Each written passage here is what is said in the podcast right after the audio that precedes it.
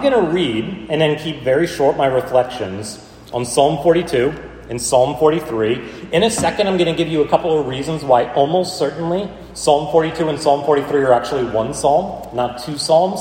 But let me just set this up for a couple of things. I'll, I'll probably send this in an email to our church um, early this week. For the rest of the summer, so I would guess at least six or seven weeks, every Sunday we're just going to take an individual psalm and we're going to work through it. There's going to be no rhyme and reason. It's just going to be random psalms, other than that they're ones that I want to preach on. Um, but no, no series, no theme. But I, I mentioned this a few minutes ago. I'm going to try to keep the sermon distinctly shorter during this season as we go through the Psalms. And, and there's a couple of reasons. One is that it's just good to balance things out every once in a while and have maybe more time to sing or to pray or to linger in God's presence. But it's also true, and, and, and I've had to learn this lesson very slowly over the years because I am a pretty analytical guy. I like reading theology, I like thinking about ideas.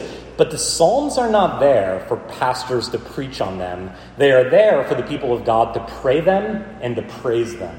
They are not there for people to expound upon them. They are there for us to emote with and to express our experience back to God. The Psalms belong in your lips towards God, not on my lips towards you. And so I want to keep this time short, and I want us to have more time over the next five, six, seven weeks, whatever it turns out being, to really just, whether it's spend more time singing and lingering in God's presence. Um, some of you, this might make you nervous or, or feel awkward in a few minutes. Um, every week, week, if you look at your bulletin, we have a time for intercessory prayer at the very end of the service. Here's what I'm going to do today, and I'm really leaning towards, just for the next five or six weeks, is instead of me standing up here, or Augie, or Trevor Agutsama, or somebody else coming up here and praying for you and for the congregation, this is going to become a time where you are given five or six minutes to just, it could be silent, it could be out loud, you could walk around, you could do whatever you want, but to really process and to take, I'm even going to encourage you, take the words of Psalm 42 and 43 and actually spend five or six minutes at the end of this service praying it to God, processing it. I would love for this to be a season where we really just spend time in God's presence responding to Him. Um, and so let's go ahead and get in. I might make one or two comments as I read, but then I'm just going to, um, not going to talk about everything that shows up in Psalm 42 and 43, but I do want to help us to really see the, the beauty and the power of these Psalms. Um, Psalm 42 begins like this, and we're going to sing a song in a few minutes that is taken from this first verse. As a deer pants for flowing streams, so pants my soul for you, O God. My soul thirsts for God, for the living God. When shall I come and appear before God? Two things about this. First, notice that there are a lot of questions in Psalm 42 and 43.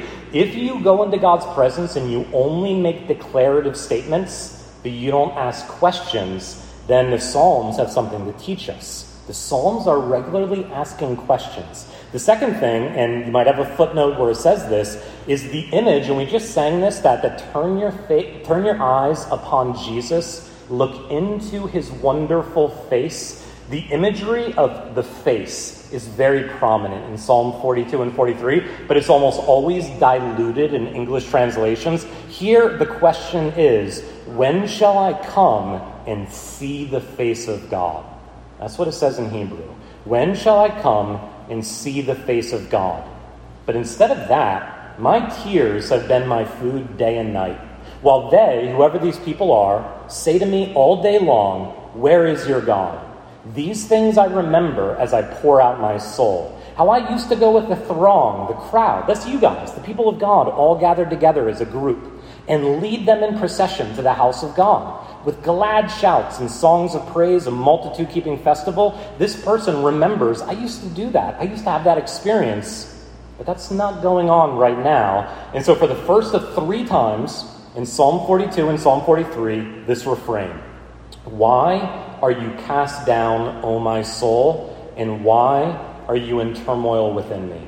In a few minutes, what we always do, for the most part, right after the sermon, is do the Lord's table. And I'll mention this later, but I'll give you some time to think about it. Jesus quotes that during his ministry, during his life. Why are you cast down, O my soul? Why are you in turmoil within me? He doesn't quote it as a question, but as a statement. And I wonder if you remember where Jesus says this. It's a very important moment. So the psalmist asks himself, not God, but himself, this question Why are you cast down, O my soul? Why are you in turmoil within me? Hope in God, for I shall again praise him. Here's what our English translations tend to say My salvation and my God. Here's what it actually says The salvation of my face and my God. Why am I not seeing the face of God? And not seeing the face of God is somehow connected to my face needs saving. God is the salvation of my face. One of the most obvious things about human beings when they are not doing well is you can see it on their face. This psalmist knows that my face does not look the way it should. In a season of sadness, in a season of depression, in a season of stress, in a season of isolation, our faces bear the mark of that. And the psalmist sees the ability to come into God's presence and see his face as connected to the salvation of his own face. Don't lose that imagery. Don't turn it just into an abstraction like salvation. God is the salvation of my face. It says that three times. My soul is cast down within me. Therefore, I remember you from the land of Jordan and of Hermon, from Mount Mizar. Only thing you need to know about that is that is about as far away as you can get from Jerusalem and the temple in the land of Israel. This guy is really far from where you come into God's presence and worship Him. Deep calls to deep at the roar of your waterfalls. All your breakers and your waves have gone over me. I feel overwhelmed. I feel like I'm drowning. By day, the Lord commands his steadfast love and at night his song is with me, a prayer to the God of my life.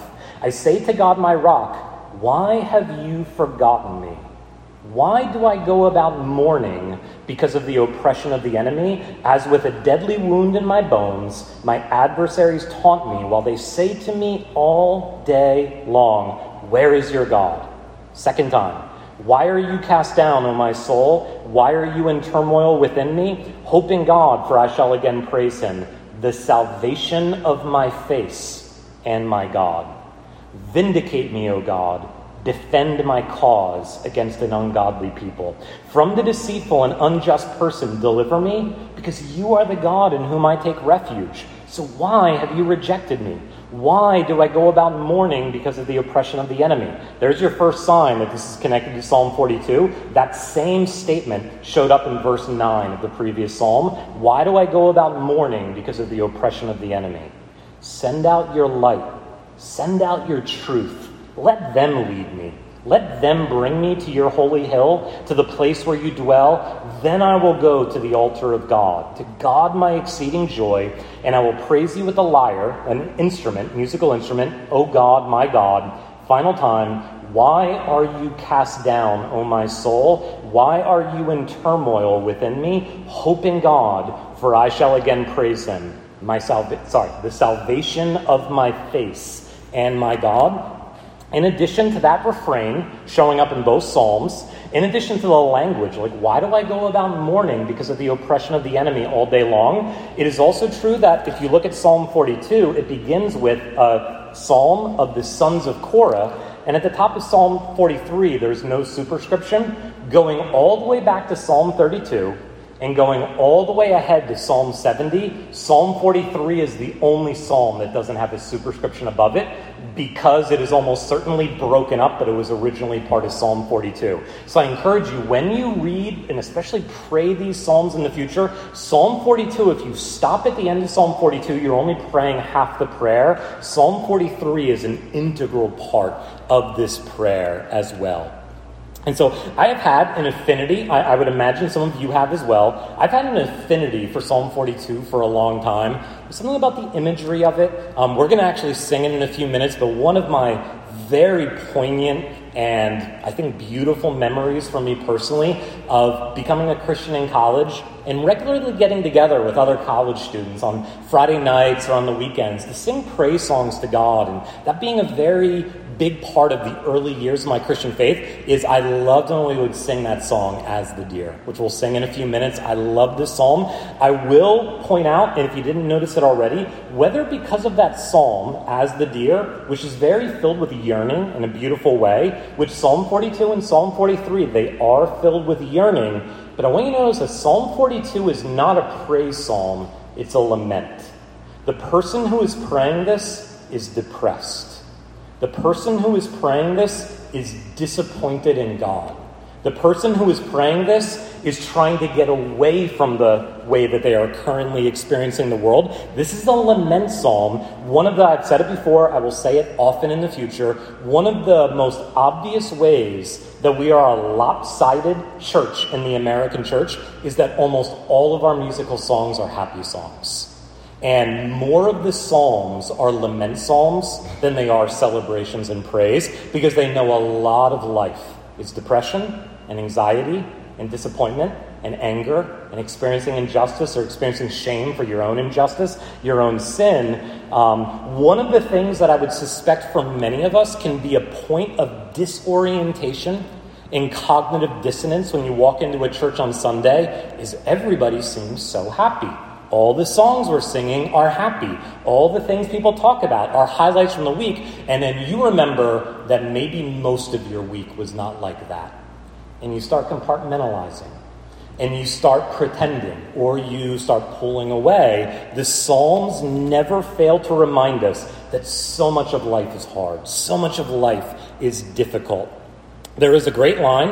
Um, three weeks ago, some dear friends of mine, Jane and Tim Sang, led a seminar on mental health after the service. I think this, Psalm 42, Psalm 43, are some of the great mental health resources in the Psalms.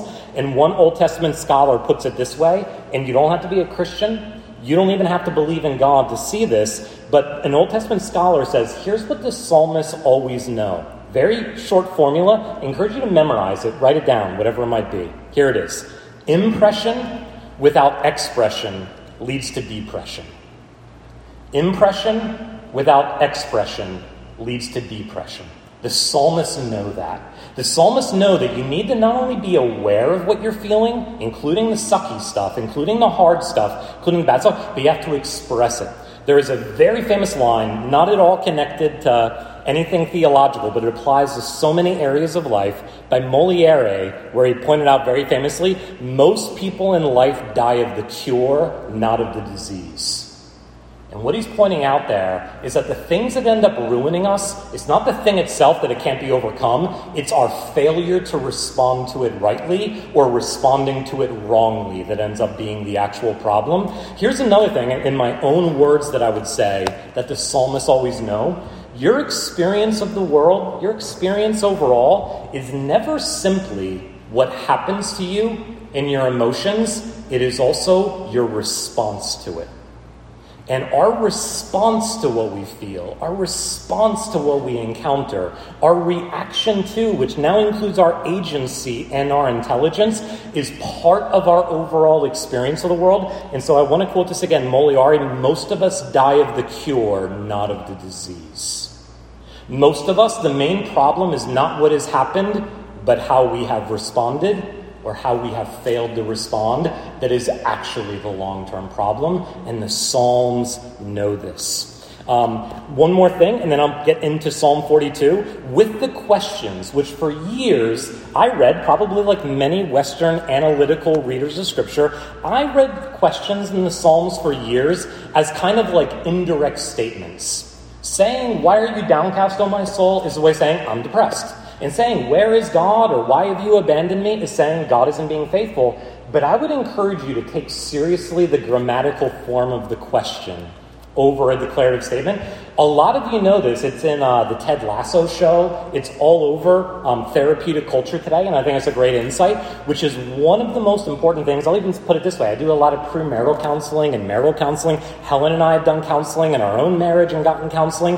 And one thing every wise counselor would say is the really significant thing in a friendship or a relationship is not conflict it's not that you're mad at each other, it's not that things are hard, it's how you each respond to it. That's the really interesting thing, and a great principle for responding to difficulty. The things that feel negative is to be curious rather than critical. Now, there's a couple of ways you could be critical once you feel negativity. You could immediately condemn yourself and say, if I was a better Christian, I wouldn't feel sad. If I prayed more, if I was more faithful, I wouldn't feel this crummy. Or you could say, if God was better, if God was more faithful, but He's not, I wouldn't be feeling this. But notice the psalmist doesn't criticize himself. or criticize God, he's curious. He probes. He explores. He asks questions. Every single one of us, here's another way I would put it. It's not my insight, but this is in my own words. One of the reasons every culture in the history of the world has rituals for mourning and for grieving and for celebrating and for everything is because every culture in the history of the world knows on some level if you leave people to their own instincts, their own intuitive reactions, especially to negative stuff, we will always end up compounding the problem and making it worse. Coping mechanisms usually help in the short run, but in the long run, they uh, just kill you. They shoot you um, just in the face. They, they, just they make your life so miserable. Um, let me get really practical here. It is it is all over our culture, and I do not want this to be heard as moralistic. I want it to be heard as practical and as connected to your flourishing. If when you feel sad, here are two things I see people do in our culture all the time. If you feel sad, if you feel stressed, if you, if you feel depressed, if you feel disappointed, if your response is either to turn on a screen and numb yourself, or to pull out weed and smoke it, or drink alcohol, in the long run, if that's the only way you can cope on a regular basis with the way you feel, in the short run, it absolutely will help you. It'll be better than just feeling crummy. In the long run, man, will this ruin your life. And so the psalmists are curious they explore. They're not passive, they're active. They, they ask questions about their experience. They ask questions about what God is up to. Let me read you a quote by J.I. Packer from his famous book, Knowing God.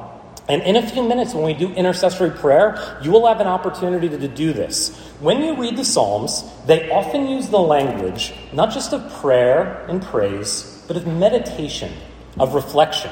And some of you maybe think of meditation as like an Eastern philosophy or an Eastern practice, but there's something very, very Christian and Jewish and biblical about meditation. And here's what J.I. Packer says, and I think Psalm 42 is one of the great examples of this in Scripture. J.I. Packer says, How can we turn our knowledge about God into knowledge of God? The rule for doing this is simple but demanding. It is that we turn each truth that we learn about God along the way into a matter for meditation, reflection before God, leading to prayer in praise of God. And then he defines meditation this way meditation is the activity of calling to mind the uh, calling to mind and thinking over and dwelling on and applying to oneself the various things that one knows about the works and the ways, the purposes, and the promises of God. Meditation is an activity of holy thought, consciously performed in the presence of God, under the eye of God, by the help of God, as a means of communion with God. Its purpose is to clear one's mental and spiritual vision and to let God's truth make its full and proper impact on one's mind and heart. It is a matter of talking to oneself about God and about oneself. It is indeed often a matter of arguing with yourself, reasoning yourself out of moods of doubt and unbelief and despair into a clear apprehension of God's power and grace. I'll send that around later. That is a great definition of what we are to do. I just want to point out one thing that on the one hand, Packer says we do that in God's presence. And so it kind of feels like prayer, but the difference between meditation and prayer is that in, they're both in God's presence. But in prayer, we talk to God. In meditation, we talk back to ourselves. Did you notice? Look at Psalm 42.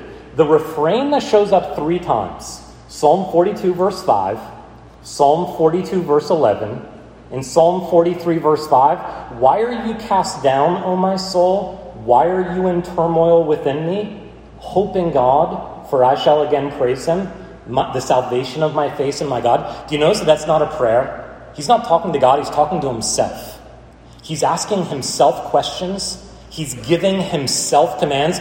Buck up, stop being depressed, hope in God. I'll again praise him. And also asking questions why do I feel this way? What is going on here?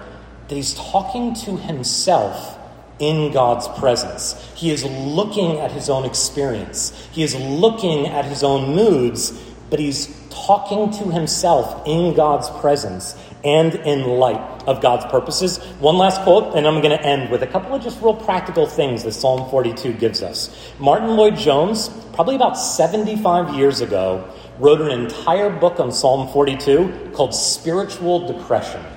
And here's what he says about this refrain where the psalmist is talking to himself and only indirectly to God. Martyn Lloyd-Jones says this Have you realized that a lot of your unhappiness in life is due to the fact that you are listening to yourself more than you are talking to yourself? that much of your unhappiness, misery in life is because you are passively listening to your experience, but not actively talking back to it. Take those thoughts that come to you the moment you wake up in the morning. You have not originated them, you didn't choose them, but they start talking to you. They bring back the problems of yesterday. Somebody is talking. Who is talking? You. You're talking to yourself. Now, this man in Psalm 42, his treatment was this. Instead of allowing this self to talk to him, he starts talking back to himself. Why are you cast down, O my soul? He asks. His soul had been depressing him, crushing him. So he stands up and he says, Self, listen for a moment. I'm going to speak now. The main art in the matter of spiritual living is to learn to know how to handle yourself is to learn to know how to handle yourself. You have to learn how to take yourself in hand. You have to know how to address yourself, preach to yourself, question yourself. You must say to your soul, Why are you cast down? What business do you have being disquieted like this right now? You must turn on yourself, upbraid yourself, encourage yourself, exhort yourself, and say to yourself, Hope in God for I will again praise him. Instead of muttering in this depressed, unhappy way and just passively, just sitting in it, wallowing in it, looking for coping mechanisms to numb it, whatever it might be. And then you must go on to remind yourself of God, who God is, and what God has done, and what God will do, and what God has pledged himself to do for his people. Then, having done that, end on this great note defy yourself and defy the world and defy the devil and defy everything in existence and say with this man, I shall yet praise God for the help of his countenance, who is also the salvation of my face and my God. And so here's what I want to end with. And it could be that in a few minutes after we do the Lord's table and we have time to respond during a time of prayer, you might begin to do some of this. You might do it later on this week. Here are three things, three diagnostic questions that don't appear directly in the psalm, but the psalmist clearly knows the answers to them. And as I read these, and just say something about each one very briefly, I want to encourage you. We're all different personalities, we all have different backgrounds, we're all wired differently.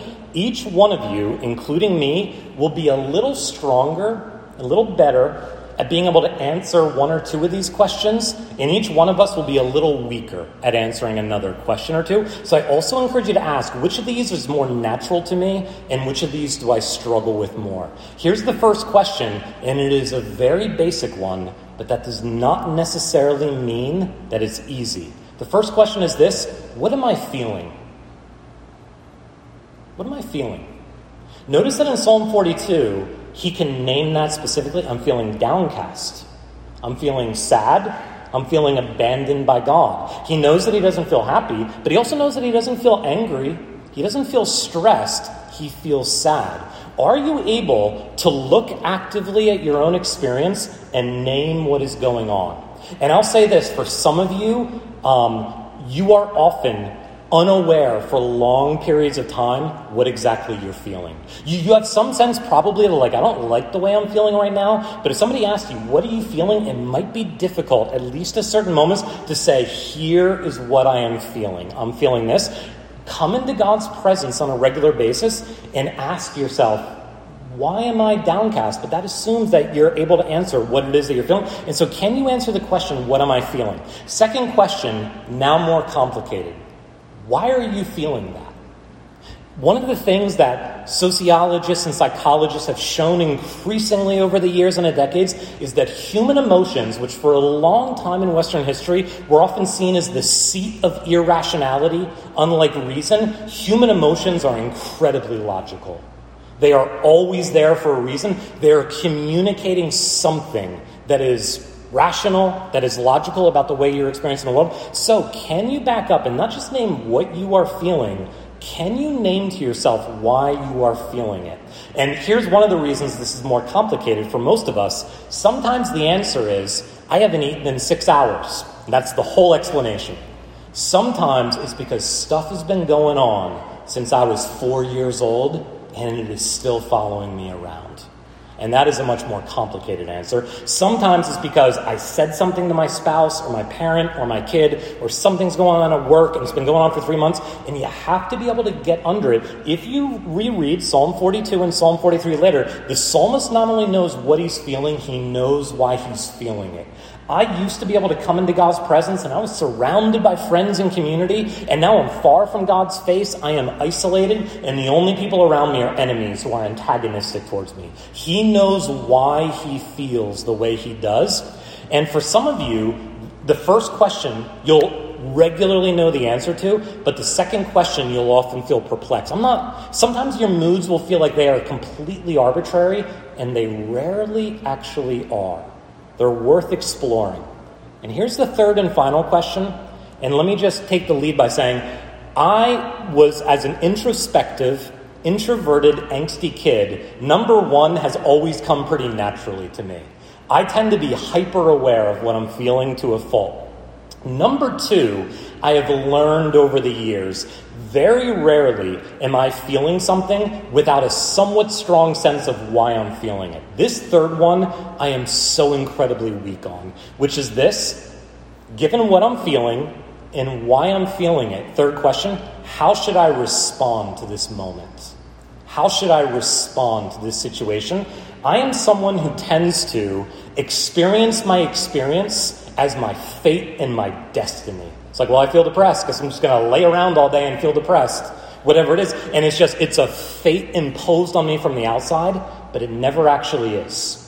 You always have agency, not in what you feel necessarily, certainly not in what happens to you, but in how you respond. And so, how, given that I'm feeling this, and given that I'm feeling it because of this, how ought I to respond to this? And Psalm 42 and 43 are not an exhaustive answer to how you respond, they're just one example, but they do show that after he diagnoses what he feels, and after he gets insight into why he feels it, he begins to push back and he begins to tell himself, Hope in God, don't be depressed. And, and here's the last thing I want to do connected to this third question How should I respond?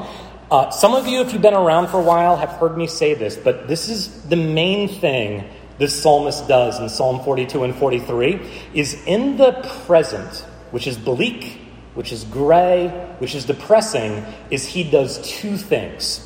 He remembers the past and he imagines the future.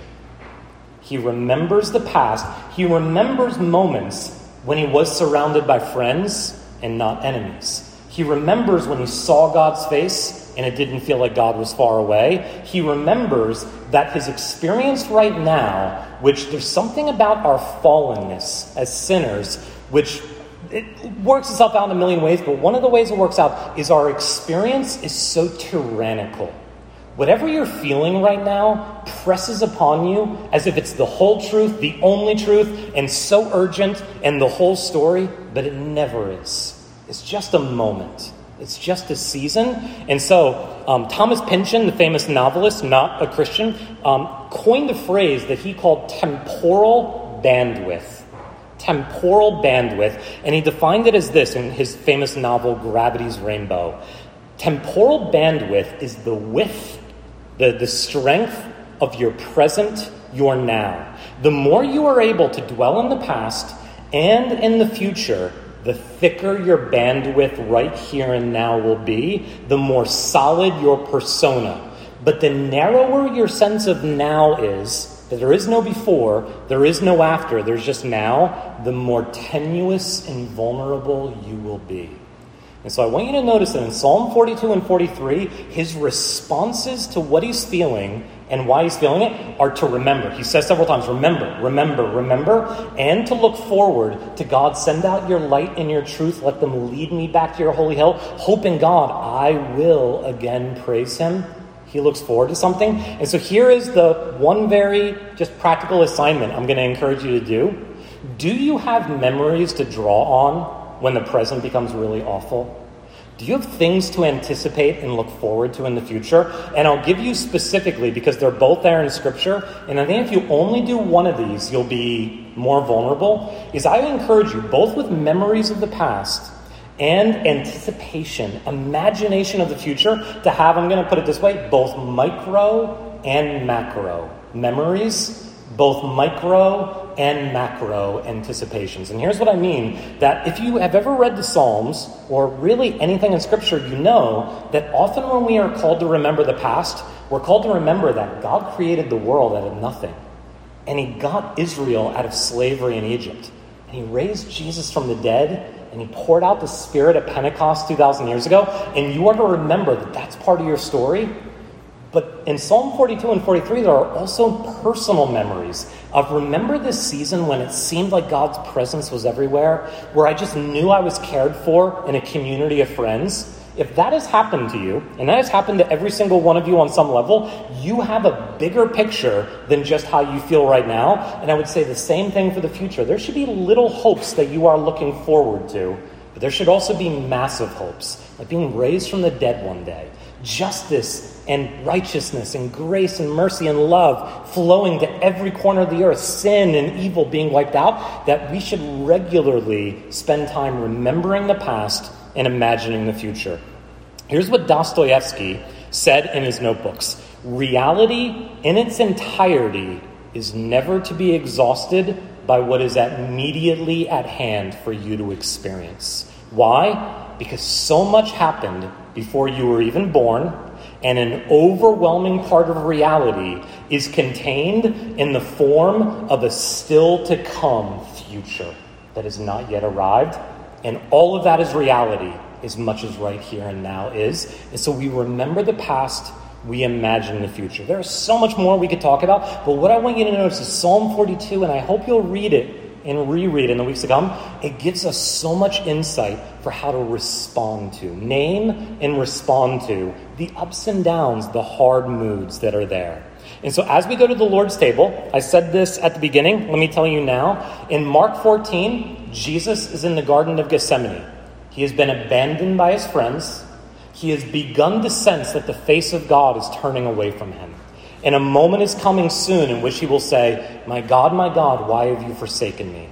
And in the middle of Gethsemane, as he is surrounded by his enemies, as he is abandoned by his friends, and as the darkness seeps in, he says, My soul is greatly troubled unto death. And the phrase that he uses there is exactly from Psalm 42, the refrain. In verse 5, in verse 11, and in Psalm 43, verse 5, Jesus went to this psalm at his lowest and at his darkest in order to push back in faith and in hope against a moment, against a situation that otherwise could have overwhelmed him, could have meant despair.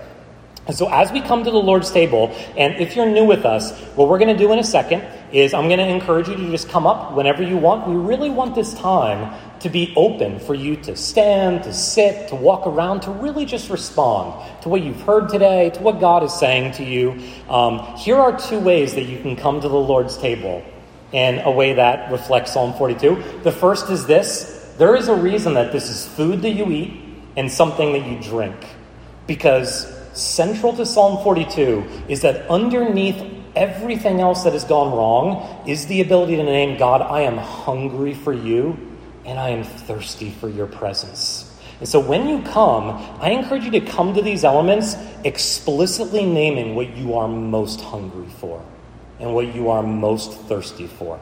This is a moment where we say, God, I am hungry for your word. I am thirsting for your living presence.